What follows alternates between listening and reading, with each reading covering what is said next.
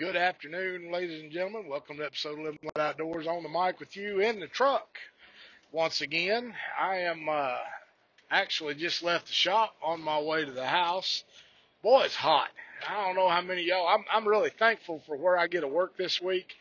I'm working in uh, my son Chris's shop, and he uh, he fooled around and put in air conditioning, so it's cool at least in there. I'm not dying outside like I have been out in some of these other job sites, but but boy, it's still hot. I just uh, hooked onto a trailer to take it back over to my house, and on my way there, and I thought, you know, I want to I want to share something with you because I'm really struggling with some stuff.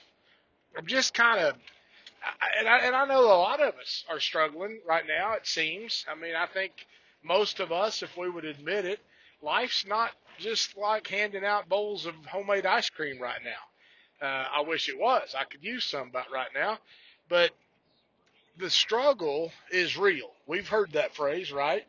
Well, here's another phrase for you that I want to share, and this is uh, this is this kind of hit me this afternoon. Um, I was struggling through some things. I, I'm dealing with a lot of stuff, and and and what hit me, what this the, that wound up being the title to this message, because God, I think, really began to just kind of kick me around the soccer field a little bit today. What I titled this is "Practice What You Preach." I know that some of us have heard that phrase before, right? Maybe we've used it a time or two. Maybe we've said it to somebody. Maybe it's been said to us. Maybe you ought to practice what you preach. Well, God kind of said that to me today. I spend a lot of time talking to folks, helping them deal with life's issues and life's struggles. I hear from many who struggle with anxiety and fret and fear and the unknowns and sickness and I mean all kinds of struggles and challenges that we all face on a regular basis. Just this week, I spoke with a friend who's struggling with depression, uh, and, and I would imagine um, has many anxious moments as they deal with the current challenges that they're facing. I do my best to share scriptural based wisdom. I don't know anything. I can't fix anything because after all it's it's God's God alone who truly brings peace into any storm that we may be facing. With that being said, I find myself often struggling with anxiety. I've talked a little bit about it. I worry and I fret. And sometimes it's over the silliest stuff. I actually react to anxiety in a really dumb way. It just makes me mad. It makes me angry. Not at anybody, but at myself. That I that I allow anxious moments, anxiety to take me to the places that it takes me. As I'm writing this message, I nearly have thrown up due to my anxiety that's just running rampant this week as I stress over several things in my life. Uh, there's a lot of stuff, and sometimes some of it I bring on myself. Uh, some of it's just life circumstances. Some of it's things that we have to think about and, and, and know how we're we going to handle this or what are we going to do here or there. But I wind up with this ridiculous reaction to anxiety. I gag. And today, it, it, this afternoon especially, it's just been overwhelming. I I mean, I'm I'm angry. I've, I've gotten to the place where I've, I've almost broke down in tears because I, I have trouble controlling something that I feel like, for me, is something just so petty and so silly. Because I don't have any real reason to be fretting or be anxious about anything.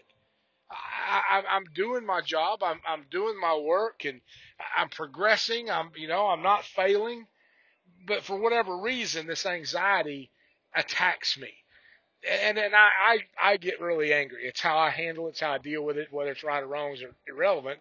I'm just saying that a lot of people out here today struggle with life. We're just fighting for life. We're fighting our way through things, trying to make it to the other side. This the title of this message came bounding into my, my head just just moments ago, why don't you practice what you preach? Now it's quite easy to tell someone what they should do or how they should handle a particular matter. I I do that frequently. It's it's it's quite different, however, and even difficult to navigate through our own personal storms. Now, I just preached a message about this particular thing, so it kind of came back to my mind. I, I was talking about you have a story. That's that's the name of the podcast. We, we all have a story, right? But I shared a, a passage of scripture with you where Jesus and his disciples had just finished. Jesus just finished talking to a crowd, and and he and his disciples had gotten into a boat, and they had said, "Let's let's row." Jesus said, "Let's row to the other side." So they wound up going over to the Gerasenes where the demon possessed man was, right? Well, in their trip across the sea, I, I don't know how big a water that was. No idea. Not familiar with that region. Don't even know the ocean they were in. Whatever they were doing, but they're they're rowing because it's you know it's a rowboat and it's at night, or I assume it's evening. They're rowing across and they and the weather gets a little gnarly. Now I have been on some bodies of water when the weather got a little ragged. I've I've been in between wave swells that I could not see bank. I thought I was going to die on Lake Texoma more than one time. Eh, I've, I've been on some crazy bodies of water and some really rough things. Scared. So I understand the fear. Well, this is what happened. Jesus, I mean, he's been ministering, right? He's been talking to people. He's been doing what Jesus does. So he's down in the hull of the boat and he's asleep these guys are up there fighting for their life. They feel like anyway. And, and I'm going to use the MOV, which is my own version here, because I, I didn't bring this scripture up. But when when Jesus was awakened from his sleep by his disciples, they're rowing the boat across the stormy sea, and they woke him up. And I love what they said. Do you not care that we're about to die? In other words, they were frustrated. They're afraid for their life, and they find Jesus sleeping just enjoying a little nap. And it frustrates them. And you can hear the frustration in what they said is, do you not even care that we're about to die? And what did Jesus do? I, I love this. He said, Oh, you have little faith.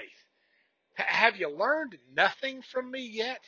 Now they've seen the miraculous. They've seen some incredible things and they're faced with a wind and, and a little storm and they're afraid for their life when they've got Jesus, the Son of God, in their boat.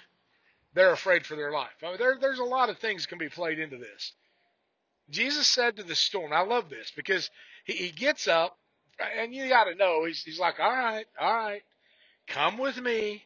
So they go back up on the top deck. The storm's raging. Guys are trying to hold the boat together. It's ugly. Waves are crashing. It's maybe there's lightning, maybe there's thunder. I don't know. A lot of wind. And Jesus rebuked the wind.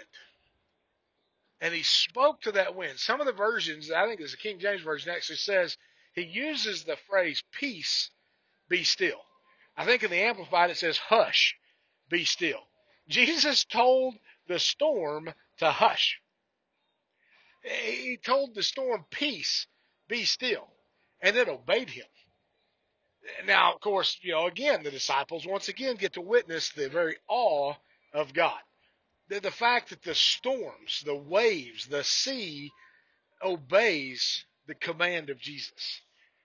Now, Romans chapter 4, I, I went to Romans chapter 4. I was looking for a particular phrase that, again, it's something that we use uh, quite frequently, I think, sometimes.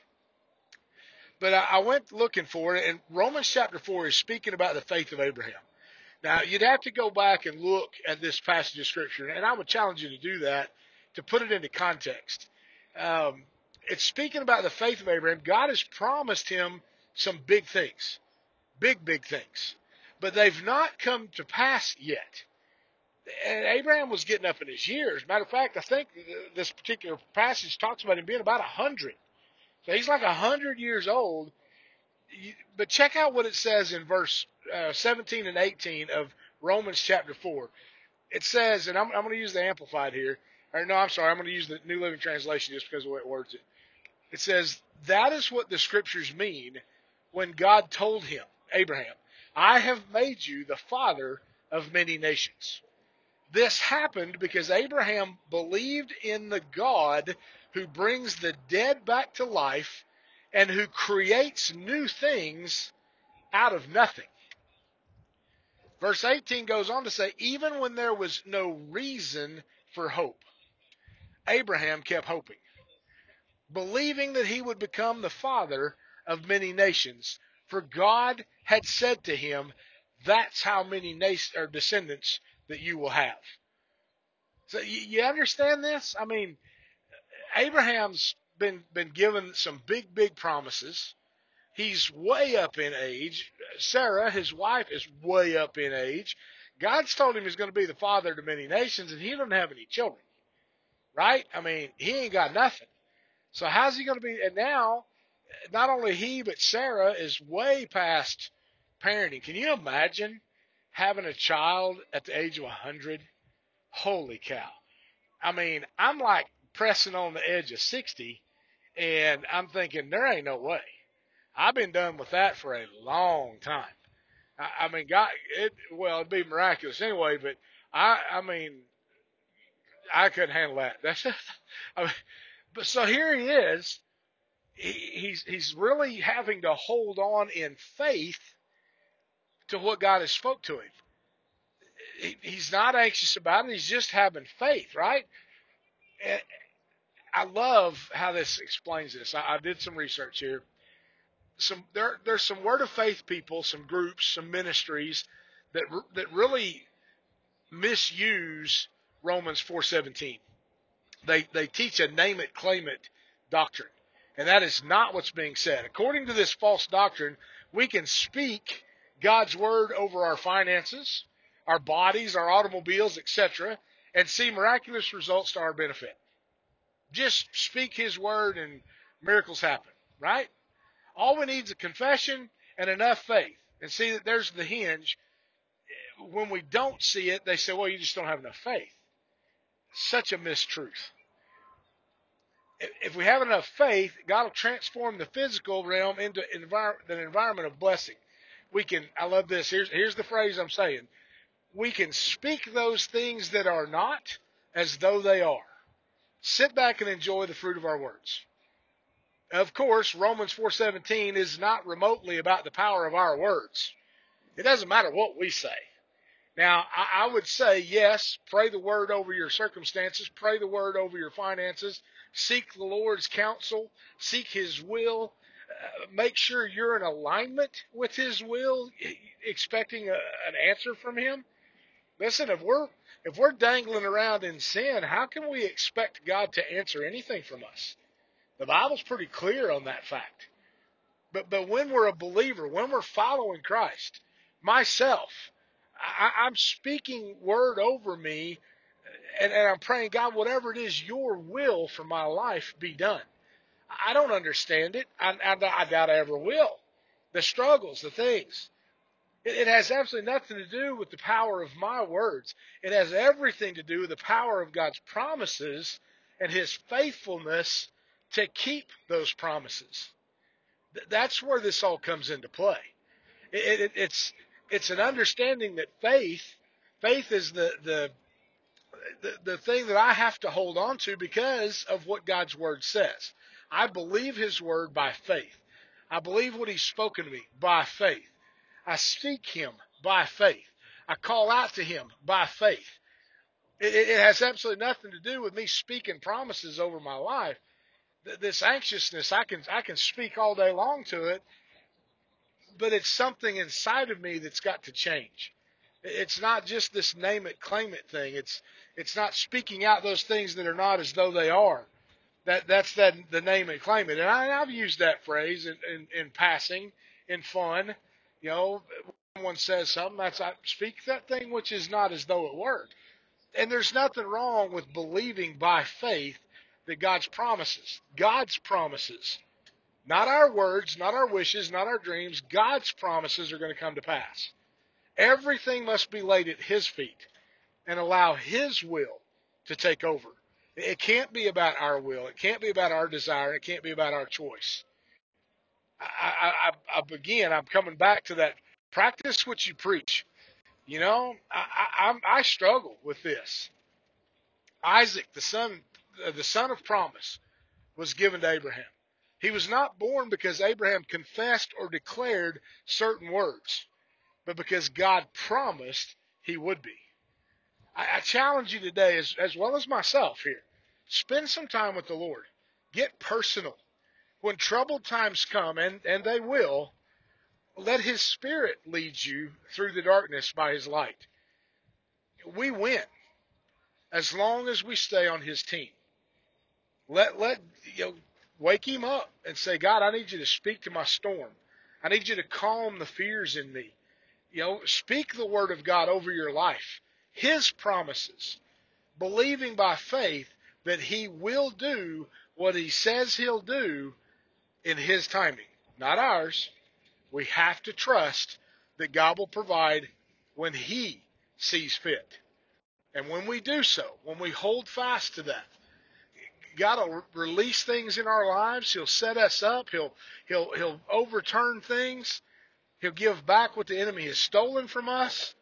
But it's all when we put our complete faith and our complete trust in Him and let Him have His way in us.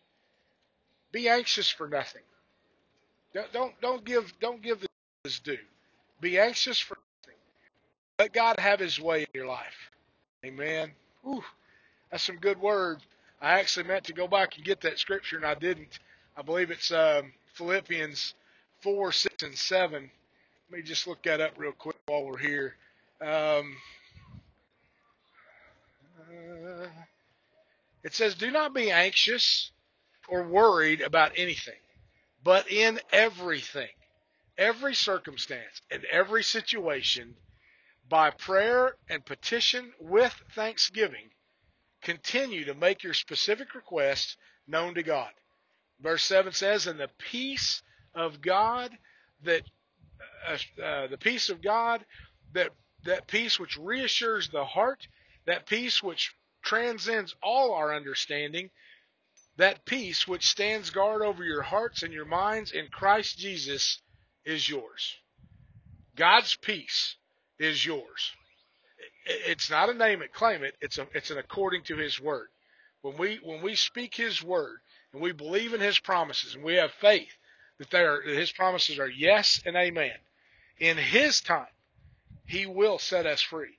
He will calm our storms. He will see to it that we make it to the other side safe and sound. Amen. God bless you guys. Thank you so much for tuning in and following along on our broadcast, our podcast. Uh, thank you for allowing me to just freewheel from time to time. I need it because I too suffer through these things. I struggle with my life. I struggle with my anxiety. I struggle with my worry and my fret. I know there's really not any reason to. God's going to do what God's going to do. We simply have to trust Him, be obedient to Him, and, and watch Him do His thing. Amen. I'm praying for you. Rhonda and I pray for our listener base. I thank you so much for all the support you give us, the prayer that we get from you man, we can't do this without you. We're so thankful that we've got friends and family that are walking with us in this project, in this this this day to day ministry that we're doing, as we continue to seek out that which is lost, so that it may be found. Amen. God bless you guys. We love you. We'll talk to you again real soon.